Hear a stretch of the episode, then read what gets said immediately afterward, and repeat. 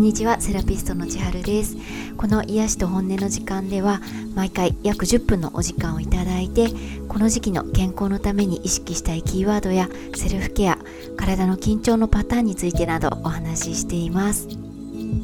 今月のキーワードは鍛えると休む。今月意識したい緊張のパターンは溜め込みとどさんです。体にも頭や心にも溜め込みやすい時期ということで前回からお話ししていますが溜め込み問題もあと首肩の緊張もどっちが先に起きるかはその時々によりますがつながって起きやすい問題なので体にも頭や心にもこのまま溜め込んじゃうと首肩の緊張につながるかもしれないっていうこととかあと首肩の緊張が続いている時もこのまま首肩を緊張させておくと溜め込みやすくなるかもしれないっていうこと両方の面で気をつけてみてください。今週は11月のキーワード鍛えると休むに関わることを一つずつおすすめしてみたいと思います。まず今週おすすめの鍛えるはトイレに行く感覚を鍛えるです。赤ちゃんでも高齢でもないのになんでトイレに行く感覚を鍛えるって必要なんだろうって感じなんですがでもよくよく考えてみると小さい時に一度教わっただけであとは自分で考えてくださいって言われてあまり人に聞く機会もなく自己流でやり続けてることって実はいろいろあってトイレはその代表的なことだと思うんですがトイレに行きたくなる感覚排便排尿の仕方トイレに関わることいろいろ自分の普通だと思っているトイレ事情は個人個人で実は違うんじゃないかなと思います。まあ、かといって今回ここで1日どれぐらいの尿と便が理想なのでそれを目指しましょうとかそういうお話ではないんですが今週はトイレに行く感覚を鍛えてみようっていうただその意識だけおすすめしたいと思います学校職場お家で何か集中している時とかもトイレって結構後回しにしがちで行きたい時にちょっと我慢することとかもよくあるとは思うんですがそれが当たり前になっちゃうと自覚はなくても体がちょっとずつ緊張しやすくなっていくんですね。で体がちょっとずつ変に緊張してくると尿意も便意もどんどん感覚が鈍くなっていくので最初はトイレに行く感覚をちょっと後回しにしただけっていうことだったとしてもそれが少しでも続いていくと体が緊張しやすくなってさらに本当にトイレに行きたい時の感覚が鈍くなっていくそこからさらに体が緊張しやすくなってでまた尿意や便意が鈍くなっていくっていう悪循環が起きていくのでトイレに行きたい感覚意外とすごく大事です。なので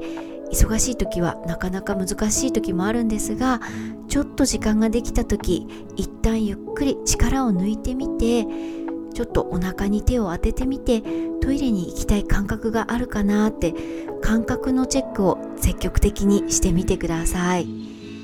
で自分自身へのチェックもあとお子さんとかご高齢のご家族とかにトイレのチェックをする時もトイレ大丈夫かなってチェックするんじゃなくてトイレ行っておこうかなってチェックするのがおすすめです。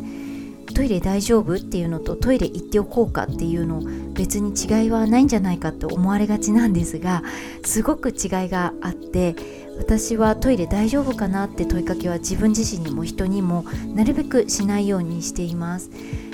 っていうのは何事でも大丈夫って問われるとあまり深く考えないうちに反射的に大丈夫って思っちゃうことが多いと思うんですね。なので大丈夫かどうかじゃなくてトイレに行きたい感覚があるかどうかちゃんと感覚を感じるために大丈夫ってワードは基本 NG にして自分自身にも人にもチェックをする時にはトイレ行っておこうかなってチェックしてみるとその時の感覚をちゃんと意識できるようになるかなと思います。そのトイレの感覚にも関わってくることで今週のもう一つのキーワード「休む」の方の休むケアのおすすめを出してみたいんですが今週の休むケアでおすすめなのが肘から指先までをケアしてから休むことです。肘から指先までの部分は首肩の疲れとかよりもちょっと感じにくい部分なんですが荷物持ったりスマホや PC でずっと使ってたりあと全く腕や手を使わない場面でも精神的な緊張とか集中とかストレスがかかった時でも腕から指先に無意識に力が入ってるっていうことも結構あるんですね。そんな感じでどんな人でも意外と一日が終わると疲れてる部分ででもその割には夜寝る前にケアしてから休むってことってなかなかない部分だと思います。肘から手先までが一日使ったままで硬いまんまで寝てしまうと脳と体がまだ起きてるのかなって勘違いしちゃうことが多いので腕全体肘下から手先は特に揉んだり温めたりして今から休むんだよって教えてあげるためにケアしてからそれから休むと眠りの質も良くなるし脳や体もしっかり休まります。もっと言うと腕だけじゃなくて本当は頭とか首とか膝周りから足先までも休む前にはちゃんとケアしてスイッチをオフにしてあげた方がいい部分なんですが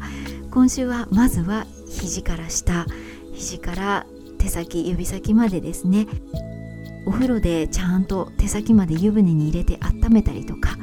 あと寝る前にオイルやクリームでほぐすとかただ何もついてなくても揉んでほぐすとかあと手のひらや手指のストレッチも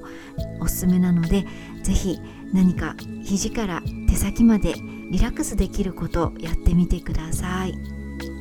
ここまでのことをもう一度まとめてみると今週の「鍛える」はトイレに行く感覚を鍛える。今週の休むは肘から手先指先までをケアしてから休むでした。トイレのことも肘から手先までのことも単にデトックスとか温活とかっていうためだけではなくって免疫力の維持とか日常で精神的にいい状態でいられるかどうかちゃんと思考が働くかどうかいろんなことにすごく深く関わっていることなので今週はトイレに行く感覚そして肘から手先までのほぐしのケアや温めケアぜひたくさん意識してみてください。あと今回最後に腕から手先までのリラックスのケアをおまけできればと思いますので簡単なケアですが改めて腕から手先までを休めるために聞きながらケアしていただければと思います。この時期の過ごし方その他セルフケアについても何でもご相談ご感想もいただけると嬉しいです。公式 LINE、ブログ、インスタグラム、ノートなどの情報は番組情報欄に載せています。それでは今週も毎日日常の中に何か一つでも癒しが見つかりますように。そして独り言でも本音をつぶやいて安らげる時間がありますように。また次回ご一緒できることを楽しみにしています。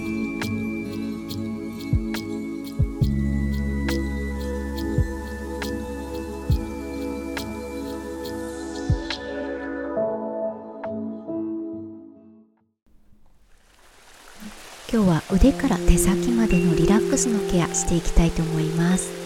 まずは右手をグーにして左の鎖骨の下に当ててグーで円を描くように鎖骨の下ほぐしてみてください。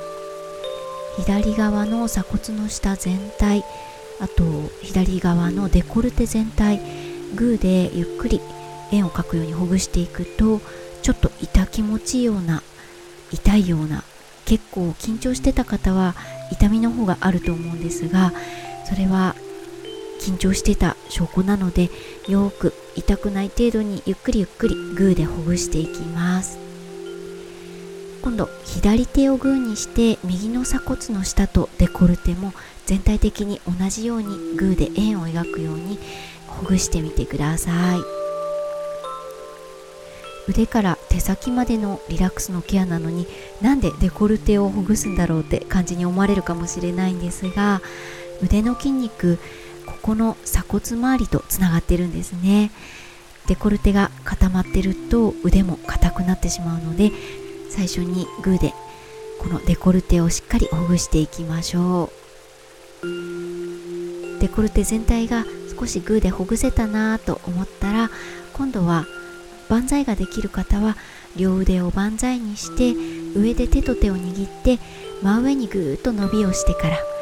今度斜め右に伸びて斜め左にも伸びて腕の付け根を伸ばしていきます。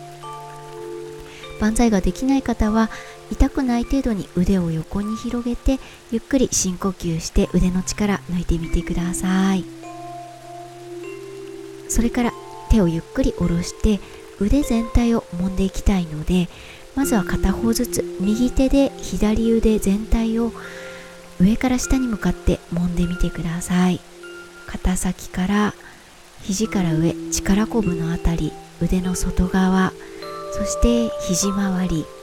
肘下手首全体的に腕を揉んでいきます。左腕を揉み終わったら今度左手で右腕全体も上から下に軽く揉んでいってください。今度は右手で右の手首を軽く引っ張って伸ばします。反対の手首も軽く引っ張って伸ばします。最後手のひらと指のストレッチ。親指以外の4指を持ってぐーっと反らして指と手のひらをストレッチしていきます。今度親指だけを同じように反らして親指の付け根の部分もストレッチしてみてください。右をしたら左反対の手のひらと4指も反らしてストレッチして今度親指だけもストレッチして手のひらと指の付け根を伸ばしていきます。手のひらと指の付け根のストレッチ終わったら仕上げの血行促進に右手で左のデコルテを触ってそこから左の手先まで肩先を通って肘を通って腕全体手先までを何回かさすっていきます。何回かさすったら今度反対の腕で左手で右のデコルテを触って肩先を通って肘を通って腕全体手先まで何回かさすっていきます。腕から手先まで少し血行が良くなっている感じ。腕が軽くあったかくなるような感じがあればいいなと思います。腕から手先までがほぐれると呼吸も肌の状態も姿勢も心や思考の状態も良くなるので是非腕から手先までのケアこまめにしてみてください。